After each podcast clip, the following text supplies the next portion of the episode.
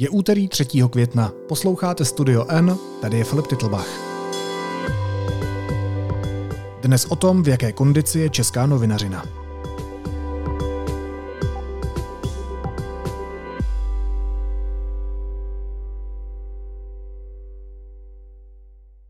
Dnes je Světový den svobody tisku. Česko se v žebříčku Reportérů bez hranic posunulo na dvacáté místo mezi Kanadu a Lucembursko. Zdejší novináři ale podle indexu pořád čelí velkým výzvám, jako je koncentrace vlastnictví médií v rukou několika oligarchů, tlak na veřejnoprávní média nebo šíření dezinformačních kanálů. Hostem dnešní epizody je ředitel vydavatelství deníku N Jan Simkanič. Honzo, vítej, ahoj. Ahoj Filipe, to je dost, že jsi mě pozval. Pozval jsem tě po dvou a půl letech vysílání Studia N. Buď rád, mohlo to být ještě později. Ale moje první otázka zní jinak. Co ses naučil za poslední tři až čtyři roky? To je složitý. Já jsem teď měl svoje osobní výročí s deníkem N čtyři roky, protože vlastně pustili jsme se do toho na jaře dva tisíce osmnáct a, a jako těch zážitků je spousta a spousta nových věcí jsem se opravdu naučil, ať už to, jak se... A, dá referovat o politice různými způsoby a jsem vlastně nejvíc vděčný všem v deníku N, že si chtějí vždycky vybrat ten nejpoctivější. Což je pro mě nějaká škola taky, protože samozřejmě ten pohled zvenku na, na zpravodajská média, politi- která referují o politice, je vždycky trošku zkreslený. A, a Já vždycky říkám, že vlastně novináři nejsou ti, kteří vědí o tolik víc než běžný divák, čtenář, ale mají čas na to zjišťovat ty informace. No a pak záleží na tom, jak to dělají a v tom už jsou jako velké pozorovatelné rozdíly a myslím, že i pro mě byla velká škola vidět to, jak se to dá dělat a, a myslím si, že jsem se od vás všech v tomhle směru hodně naučil. V jaké kondici je česká novinařina? A pojďme se podívat spíš dopředu než dozadu, porovnávat se s těmi státy západními a severními, nebo spíš skandinávskými, které ve svobodě médií zaujímají ta první místa v žebříčku Reportérů bez hranic.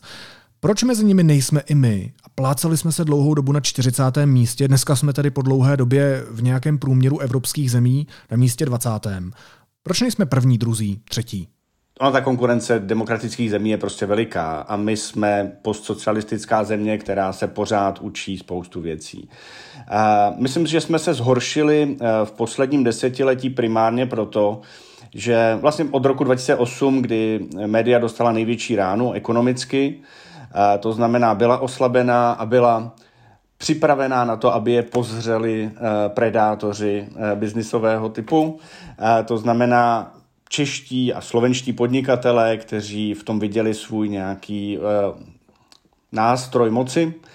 A, a vlastně právě od toho roku dva tisíce osmnáct e, mizí zahraniční vydavatelé, kteří zase měli své neduhy, e, protože sledovali primárně výdělek, e, což je ale pořád ještě ta e, lepší cesta pro média, než když e, majitel sleduje ne výdělek, ale, e, nebo ne výdělek toho média, ale výdělek své biznisové skupiny.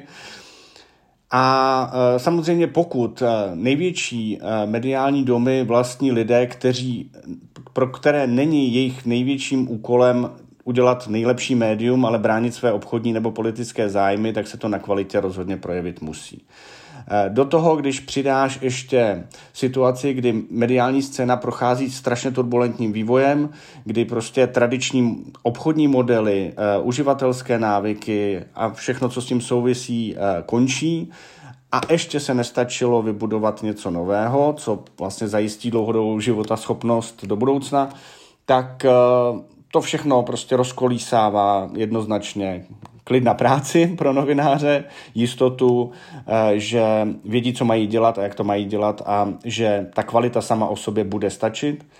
A všechny tyhle nejisté prvky potom samozřejmě dopadají i na podnikání médií, na to, v jakých podmínkách ti, pod, ti novináři jsou, jak potom jakoby pro ně je vůbec ta práce přitažlivá, protože je nezaplatitelná a tím pádem do, do P R a marketingu, protože tam si přijdou k lepším penězům. No a myslím si, že to gradovalo právě zhruba někde v tom období, kdy my jsme začínali, e, protože v tu dobu strašně moc lidí říkalo, já nemám co číst. E, navíc ty tlaky e, oligarchické, když to tak nazveme ve zkratce, tak opravdu jako byly nejsilnější asi.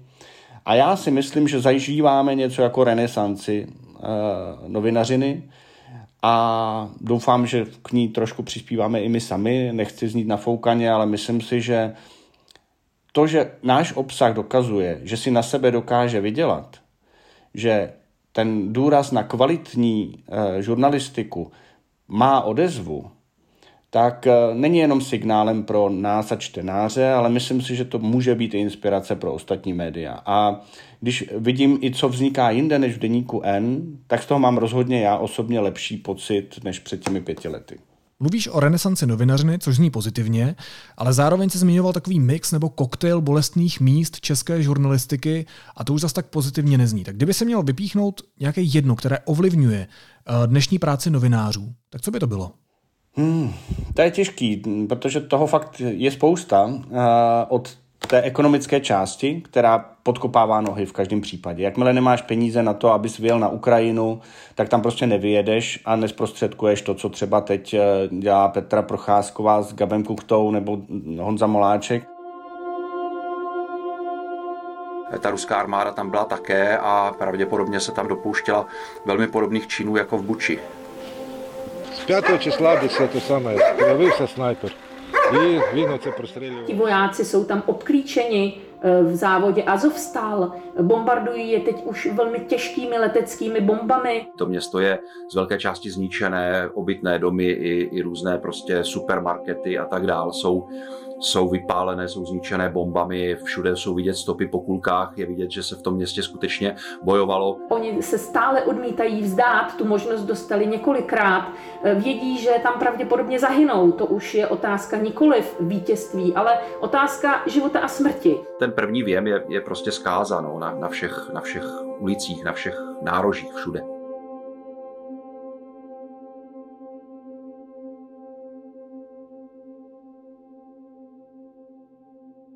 Prostě nemůžeš si to dovolit. A myslím si, že tím ta novinařina trpí naprosto zásadně a ty věci si na sebe strašně rychle nevydělají. Jako není to tak, že jako vyšleš reportéry a strhne to jako salvu předplatných zpátky. Přestože jako ty věci prodávají, mají ohlas, ale prostě ty náklady jsou násobně větší. A takže finance je číslo jedna. V každém případě myslím si, že v lepších ekonomických podmínkách by ty věci vypadaly jinak. A to druhé je vlastně, a pro mě to bylo asi největší překvapení, nejvíc v loňském roce, fanouškovství. A to nejenom uh, jako čtenářů, ale i potom těch novinářů. A uh, vlastně tady je sázka uh, některých médií na to, že si obhospodařují svoji komunitu, která má nějaký světonázor a uh, která něčemu fandí a je na té barikádě, ať už zprava nebo zleva, nebo prostě z opozice nebo z koaličních uh, řad. A vlastně v loni se stalo, protože my jsme samozřejmě jako tím, že na, na opozici tenkrát byla logicky větší pozornost upřená, než bylo před volbami, takže trošku samozřejmě se reflektovalo i to, s jakými programy do toho jdou. A teď zjišťuješ, že spousta lidí, kteří se zaklínali nezávislou novinařinou, vůbec o nezávislou novinařinu, která je nezávislá skutečně i na tom, co oni sami si myslí, ve skutečnosti nestojí. A to pro mě bylo vlastně trošku překvapení, protože že často se mi to stalo i u inteligentních, vzdělaných, informovaných lidí, kdy právě ve chvíli jako hele, my tady bojujeme proti Babišovi, co nám tady jako rozbíjíte bábovičky. Tak tohle je vlastně něco, co podle mě i pro ty ne- média je nebezpečný, protože ve chvíli, kdy na to začneš brát zřetel, přizpůsobovat se tomu, tak přestáváš dělat novinařinu a začneš dělat aktivismus. A nebo angažovanou e, záležitost. A to, tohodle bychom se měli postupně jako naučit zbavovat, i když nám to takzvaně nesedí e, momentálně do karet. A nebylo to tak vždycky u nějakých voleb možná těch vyhrocenějších spíš, protože oni se s tím novináři samozřejmě setkali, nebo já jsem se s tím sám setkal v té kariéře několikrát, kdy ti opoziční politici měli pocit, že si s nimi, protože si prostě tematizoval věci, na které upozorňovali oni, kritizoval si lidi, kteří jsou právě u moci, snažil se rozebrat jejich práci, což je právě práce opozice. A pak, když se ta opozice dostala k moci, tak začala novinářům volat a říkat, ale vy jste přece s námi, jak to, že teď do nás šijete? To se přece děje u každý voleb a ty musíš znova a znova vysvětlovat těm politikům, my ale nejsme s vámi, my jsme novináři, my nejsme politici a my vás budeme hlídat úplně stejně jako ty předchozí. Máš pravdu, ale u politiků mě to vlastně nepřekvapuje. E, tam to čekám. E, politici nechtějí mít nezávislou žurnalistiku z principu, protože hájí svoje zájmy. Tam, kde mě to překvapilo, jsou ti voliči, čtenáři, předplatitele, jakkoliv chceš. Jo. Takže, takže to, že vlastně nechceš slyšet o chybách svých vlastních favoritů, je prostě zvláštní pro mě. Já jako nejsem ten, který by se jako zakryl klapky na očích, i když třeba někomu nebo něčemu fandím. Jo. A teď to ani nemusí být skoro v politice, ale prostě přijmu ten svět, jaký je, nikdo není dokonalý a to, že vlastně někdo udělá chybu, jednotlivec nebo i ta strana, tak je přece normální. Jo? A je to vlastně prostředek k tomu, aby jako i k nějaký reflexi ty politiky, i toho, aby ty politici byli hlídaní a e, vlastně snažili se být lepší. Takhle trapně se to dá říct. A vlastně je to i v, v mém vlastním voličském zájmu, aby i ti mí favoriti, a já teda ža- jako moc favoritů nemám, respektive vlastně žádné, já jako nejsem fanoušek konkrétních politiků ani stran, tak přesto chci, aby všichni ten systém se posouval k lepšímu a bez té zpětné vazby, a to si myslím, že novinařina dovede, to prostě nejde. A dělat, že u tohohle to nevadí, ale vadí to, ta samá věc vadí jenom u těch, co nejsou naši, je prostě cesta do, do záhuby v každém případě. A není to obhajitelné jakkoliv. No. A co s tím? Co s těmi biznisovými modely, o kterých mluvíš, s těmi rozdělenými tábory lidí? Kudy vede cesta k dravější, kritičtější, stabilnější žurnalistice a tím pádem i zdravější demokracii? Protože v tom existuje souvislost, která vyplývá jednak z některých studií a jednak bych řekl, že i ze selského rozumu, že platí, že čím silnější a nezávislejší žurnalistika, tak tím lepší nasvícení problémů ve společnosti a potom samozřejmě tam možnosti vyřešit. V čem anebo kde bys hledal inspiraci? Já si myslím, že je to jenom o trpělivé práci a o tom, že budeš ty věci dělat poctivě a postupně o tom přesvědčíš čím dál tím větší počet lidí. My se to prostě musíme naučit navzájem od sebe, od toho, jak to dělaj, dokáží dělat jinde. A kdybych tomuhle nevěřil, tak to neděláme celý, protože to prostě nemá cenu. jo, tam, uh, a myslím, že ten posun já osobně tam cítím i po těch jako čtyřech letech uh, a smysl mi to dává. Uh, my máme tu smůlu, že na rozdíl od západu nemáme stabilní demokracii, která má za sebou jako nepřetržitý vývoj stov, stovek let.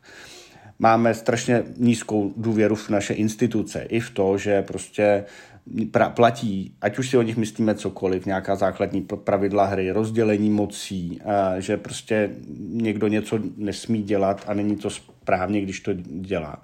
A nechci idealizovat Západ, myslím si, že těch problémů má spousta. To, že Boris Johnson je třeba stále premiérem, přestože má těch skandálů hafo, tak je pro mě překvapující zjištění o tradiční dlouhotrvající demokracii. Na druhou stranu, pokud chceme, aby jsme se dopracovali nějakých standardů, které jsou zvyklostí v těch pokročilejších zemích, tak se o to prostě musíme akorát svojí prací každý den snažit.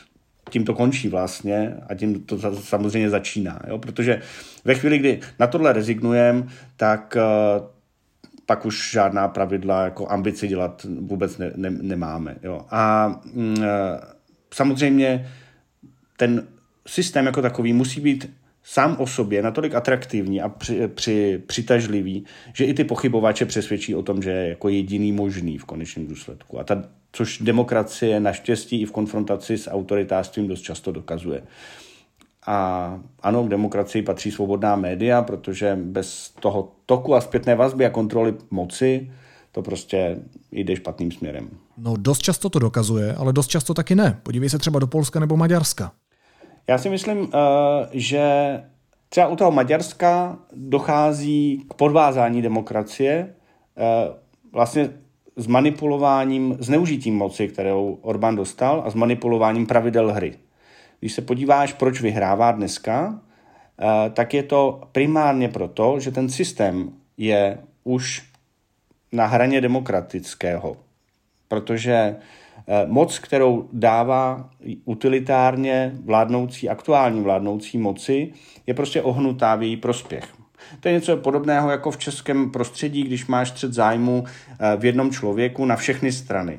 Něco takového by se prostě nemělo stát a, a ty, ty, ta pravidla hry by to neměla umožnit.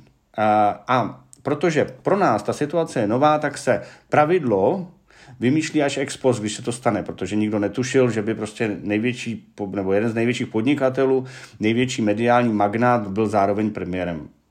To jako, myslím si, že v roce osmdesát devět asi nikdo v hlavě jako neměl, když se začalo přemýšlet nad zákony Nové republiky. A to je to učení, to je ta trpělivá práce. My si prostě vyzkoušíme nějakou slepou uličku, ale dá se z ní vrátit. Byť já si myslím, že třeba ta vychýlenost šancí ve volbách nějaká byla u nás. Jo? Prostě opozice neměla k dispozici ten jako megastroj, který má za sebou Andrej Babiš. A, ano. Ale přesto se to jako nějakým zázrakem povedlo, že máme šanci vlastně vrátit to do těch jako demokratických kolejí bez konfliktu zájmů, bez jako podvázání moci.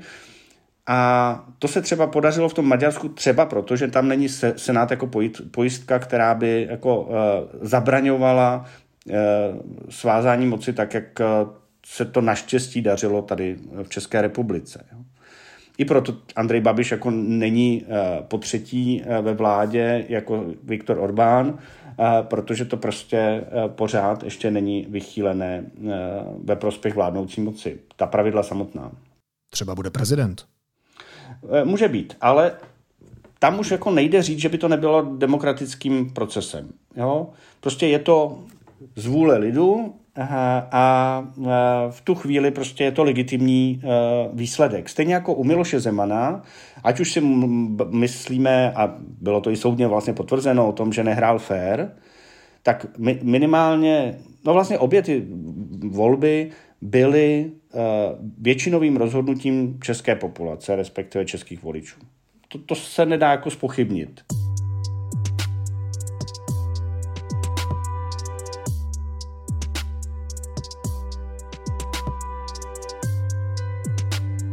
Já se vrátím zpátky k tobě a k tomu, co ses naučil.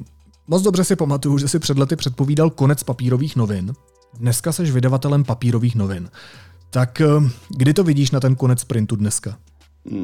Je otázka, co konec printu vlastně má znamenat. To je samozřejmě, tím nechci jako si dělat alibi na, na své předpovědi, ale tak celosvětově se říkalo, že, že právě v třicátých, dvacátých, na konci dvacátých na začátku třicátých let bude jako opravdu zánik primárně tištěných novin a, a tam to bylo myšleno jako skutečně zánik. A když si jako probítnem to, že každý rok zhruba o deset procent padne náklad tištěných deníků, tak to je něco, s čím se těžko dá něco dělat. Navíc do toho jdou ještě faktory, jako je zdražování výroby tisku jako takového, protože všude dochází papír, zdražování distribuce, protože pohonné hmoty a tak dále, tak dále.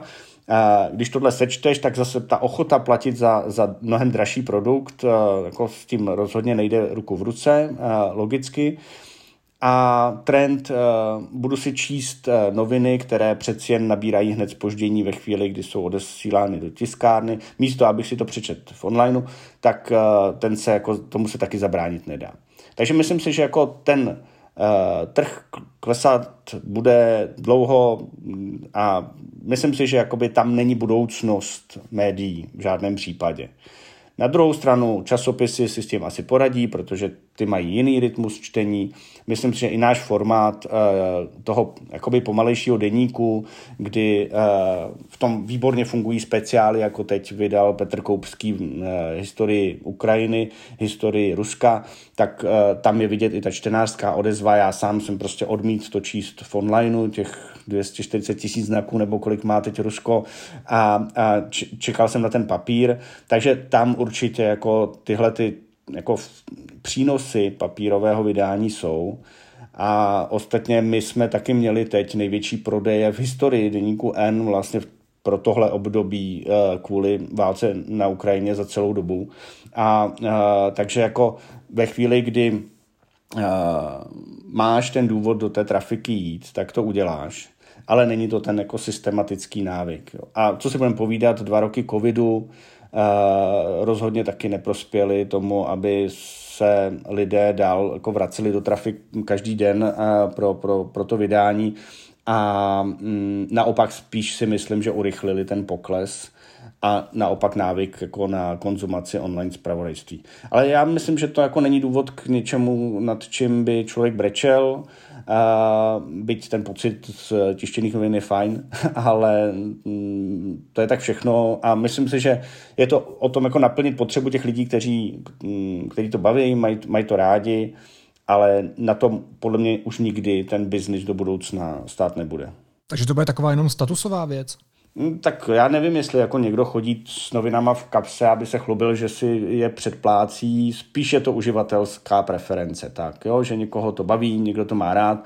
Stejně jako má někdo rád vinylové desky, i když většina si pouští Spotify. No, tak jo. My máme asi to štěstí, že deník N je primárně internetové médium. Internetové médium, které stojí na placeném obsahu.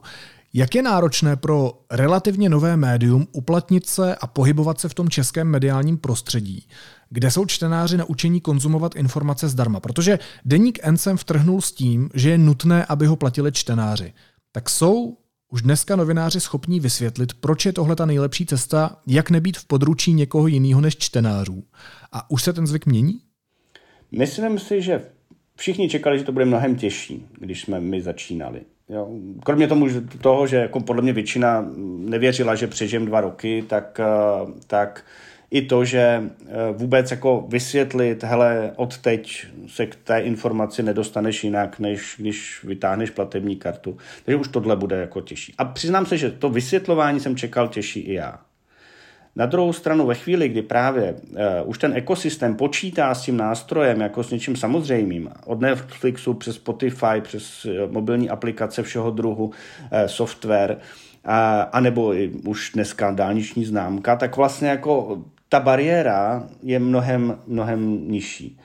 A takže když to srovnám třeba se Slovenskem, kde začínali o deset let dřív, tak vlastně vybudovat to povědomí, ano, to je jako normální, vytáhnout platební kartu online, už jenom z hlediska bezpečnosti, že jo, a důvěryhodnosti v ten systém, to jako myslím si, že zase za ty čtyři roky jenom, třeba co bankovní nástroje jako udělali za pokrok, kdy už je to samozřejmost, kdy to ještě propojený vlastně s operačním systémem v mobilu a tak dále, tak dále, tak to všechno vlastně strašně zjednodušuje celý ten proces. A jak je to pohodlný, jak je to jednoduchý, tak to ty lidi udělají mnohem snáz a ve chvíli, kdy mají tu potřebu nebo v tom vidí smysl.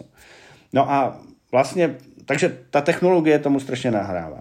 A z druhé strany ale musí přijít ten obsah a myslím si, že dokud ho neukážeš, dokud neřekneš, co vlastně těm lidem nabízíš, dokud se s tím jako neseznamují na nějaké pravidelnější bázi, tak si vlastně ani nedovedou představit, že to pro ně může mít smysl. Když teoretizuješ a říkáš, no nějaká nezávislá novinařina, no to přece potřebuješ k životu. A tak ten člověk ti řekne, já vůbec netuším, o čem to mluvíš, teď informací je všude plno. No jo, jenže pak uděláš analýzu Petra Koupskýho, reportáž Petry Procházkový, rozhovor Renate Kalenský, nebo americký deník Jany Singlerové, nebo investigace Lukáše Prchala a Zdiši Pokorný. A v tu chvíli nemusíš vůbec nic vysvětlovat těm lidem, oni to chtějí vědět. Tečka. A proto to funguje, protože přinášíš věci, které jinde nejsou a nejsou dosažitelné jinak, než když nějakou drobnou částkou, která si myslím, že je čím dál drobnější vzhledem k inflaci, tak, tak ty noviny podpoříš. A zároveň to potom a myslím, že se to potvrzuje a jsem za to strašně rád, že to není o jedné informaci, jak všichni chtějí kupovat, nebo všichni, někteří chtějí kupovat jeden článek, ale my o jedné věci vydáme deset článků klidně, když je důležitá. A tím pádem nedává smysl vůbec jako úvaha nad jedním článkem. Byť samozřejmě chápu, že v některých situacích to může přijít vhod. Je to o pravidelném kontaktu s informačním servisem, který ti pomáhá, jak my říkáme, rozumět lépe světu. A pokud chceš tuhle službu pro sebe, tak nějakých sto šedesát pět korun měsíčně v tom podle mě fakt už překážka není. Já ti musím říct, že je takový triky pozvat si tě na rozhovor coby vydavatele a ptát se tě na to, jak na tom po těch skoro čtyřech letech deník N je, protože teď bys mohl mít skvělou příležitost říct, hele Filipe, nic moc, podcast končí. Ale já to risknu, protože jsem odvážný moderátor. Jak se nám daří? Líp, než jsme čekali, protože to, že bychom se přehoupovali do zisku, jsme plánovali až na konec letošního roku, takže máme jistý náskok.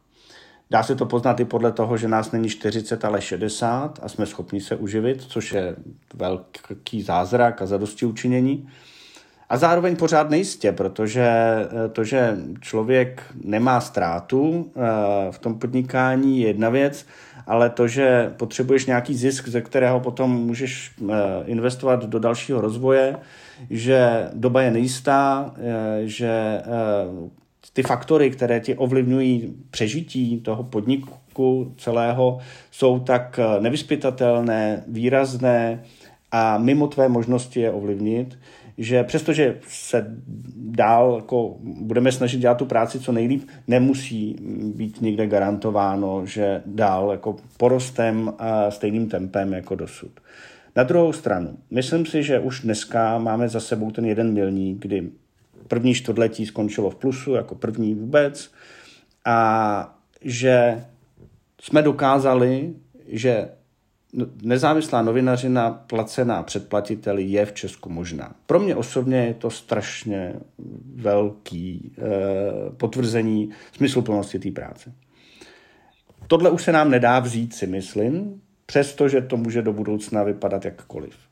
Ale to, že uh, jsme dotáhli tu věc do uh, provozní nuly, když to tak nazvu, je, myslím si, že fakt odměna pro úplně všechny, kdo tomu jakkoliv pomohli. To znamená na začátku investoři, uh, uh, slovenský deník N, který nám dal strašně moc know-how, uh, pro předplatitele, kteří nám pomohli svým zájmem, čteností, penězi, a pro nás samotný, že, že ta práce, do které jsme se pustili, a fakt si myslím, že to byl riskantní podnik, přestože dneska to vypadá jako hladká jízda, tak pro všechny je to podle mě odměna. A já si to trochu užívám zrovna v tuhle dobu, protože ta cesta nahoru měla svý šrámy a teď je to taková hezká, hezká situace, kdy je nějaké uklidnění, že prostě jsme dosáhli nějakého milníku. No a teď se zase nadechnout a zkoušet něco nového, což zrovna dneska uh,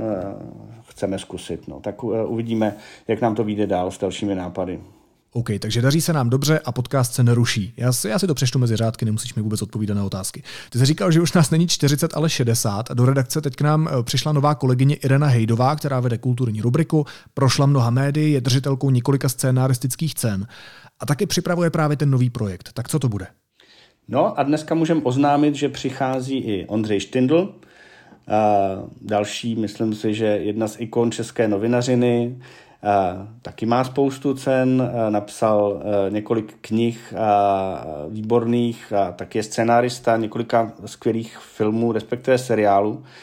A pro mě je to legenda, protože když já jsem studoval na, na, na Gimplu a, a vejšce, tak jeho texty v kritické příloze Revolver Revue byly naprosto oslňující zážitky pro mě a jeho recenzi Koli uh, asi nezapomenu uh, hodně dlouho, ale uh, právě jakoby to, co chceme, nebo dneska startujeme, je crowdfunding na naši novou kulturní přílohu, kterou by Irena měla vést a Ondřej do ní zásadně přispívat.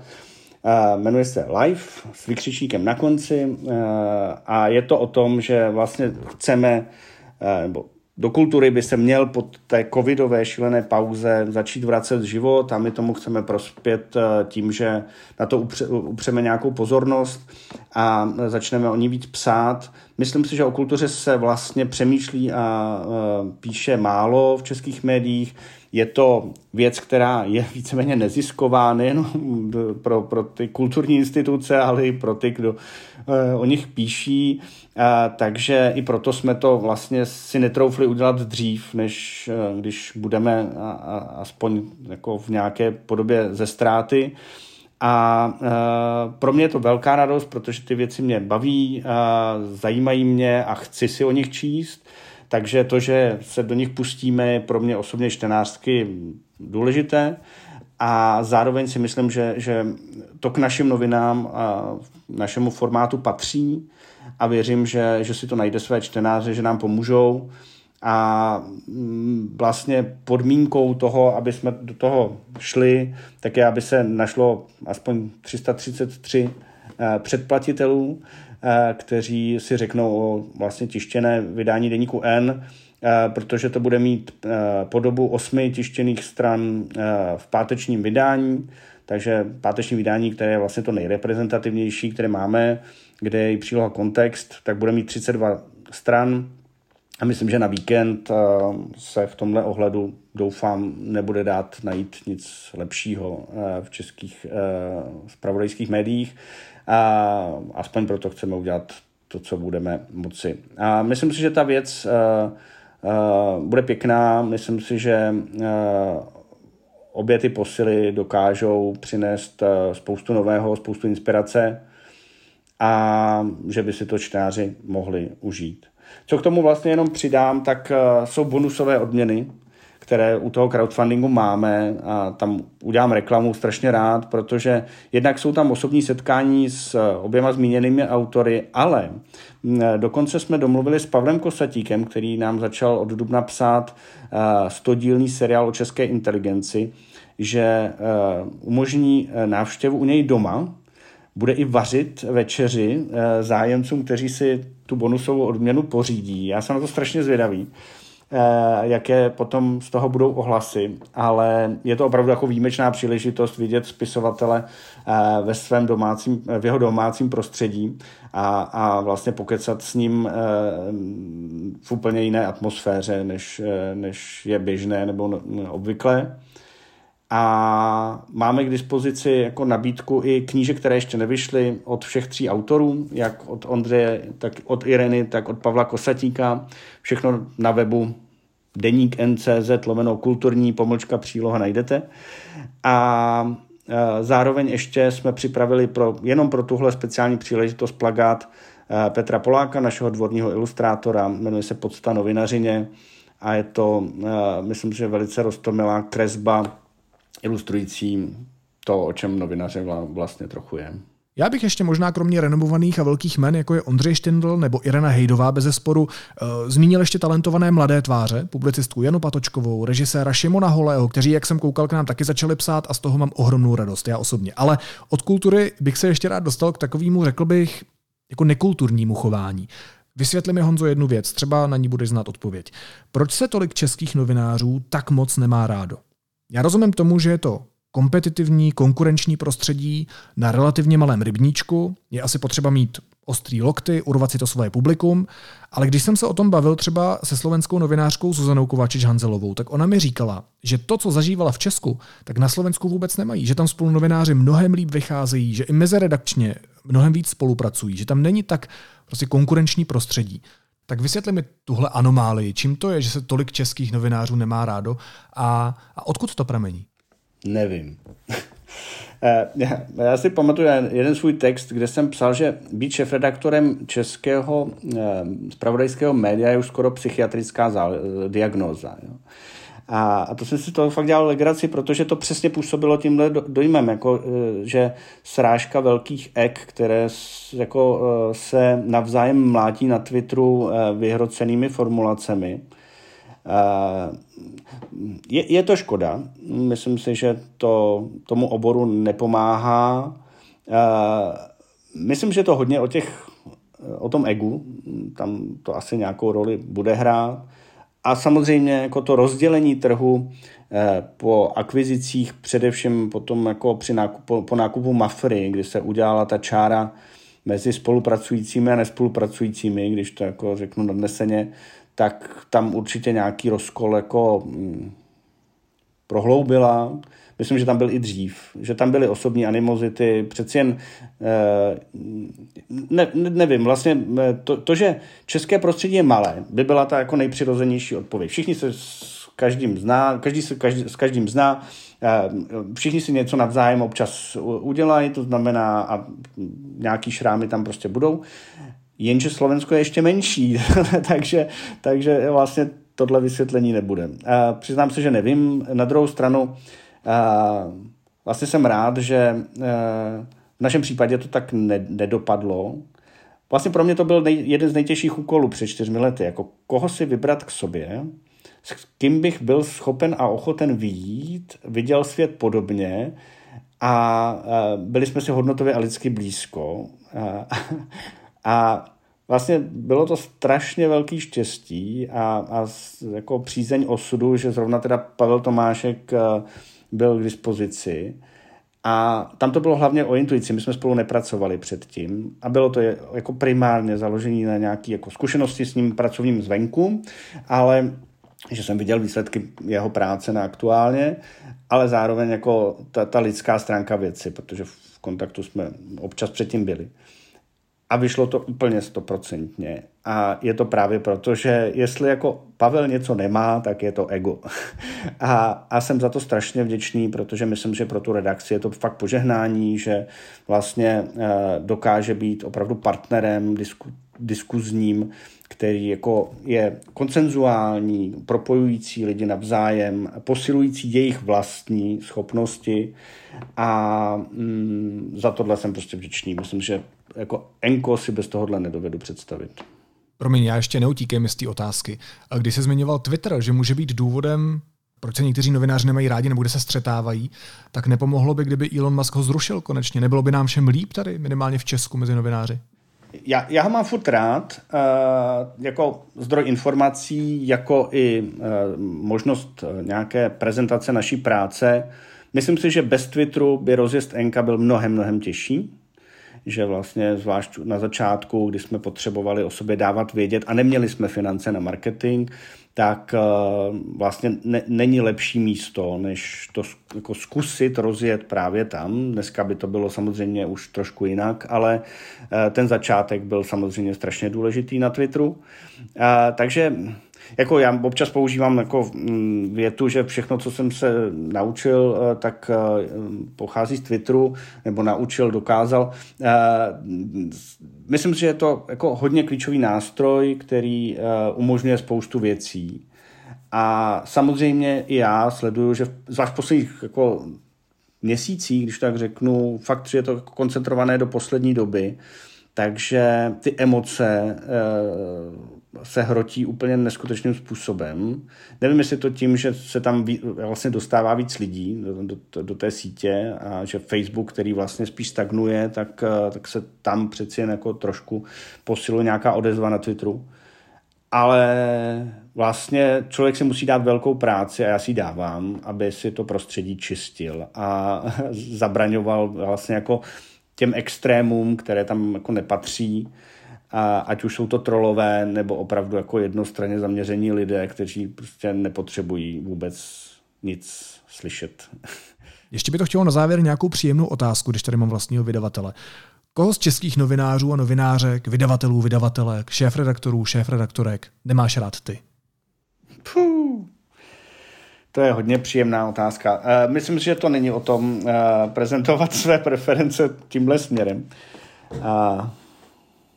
Koho nemám rád?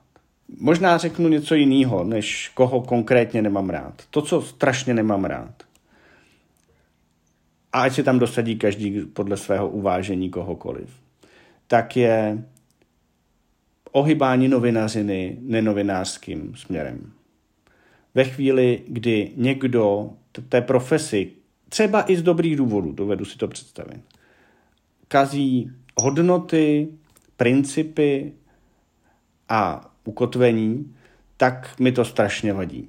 A e, ty důvody jsou buď, že je koupený, protože slouží nějaké vyšší moci, nebo že věří myšlence natolik, že novinářské principy jdou stranou a vede svatý boj e, na barikádě a myslí to dobře, ale je to cesta do záhuby. A především potom mate e, veřejnost v tom, co ta novinařina vlastně je. Protože potom ta veřejnost očekává od té novinařiny hodnotové střety na prvním místě a tu svatou válku.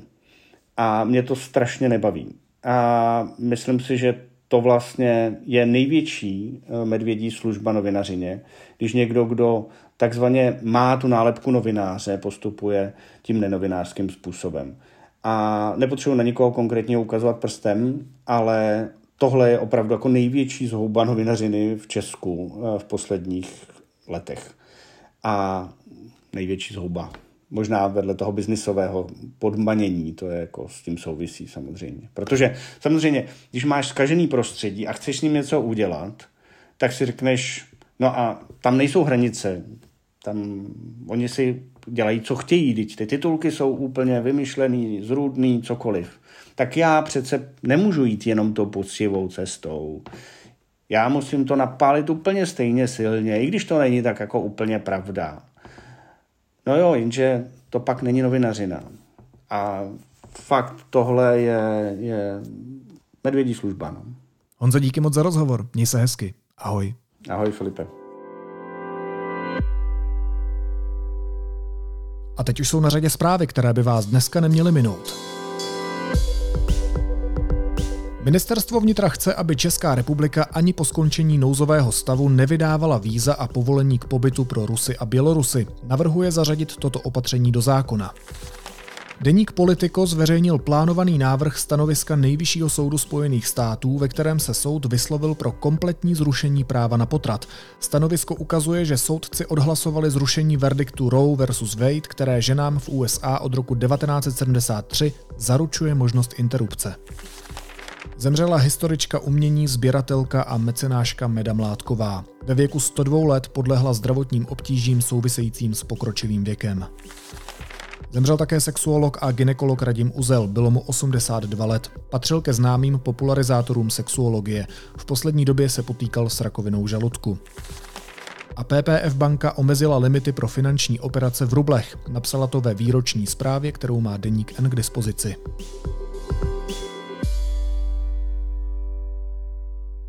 A na závěr ještě jízlivá poznámka. Šéf ruské diplomacie Sergej Lavrov prohlásil, že nacistický vůdce Adolf Hitler měl židovskou krev a že židé patří mezi nejhorší antisemity.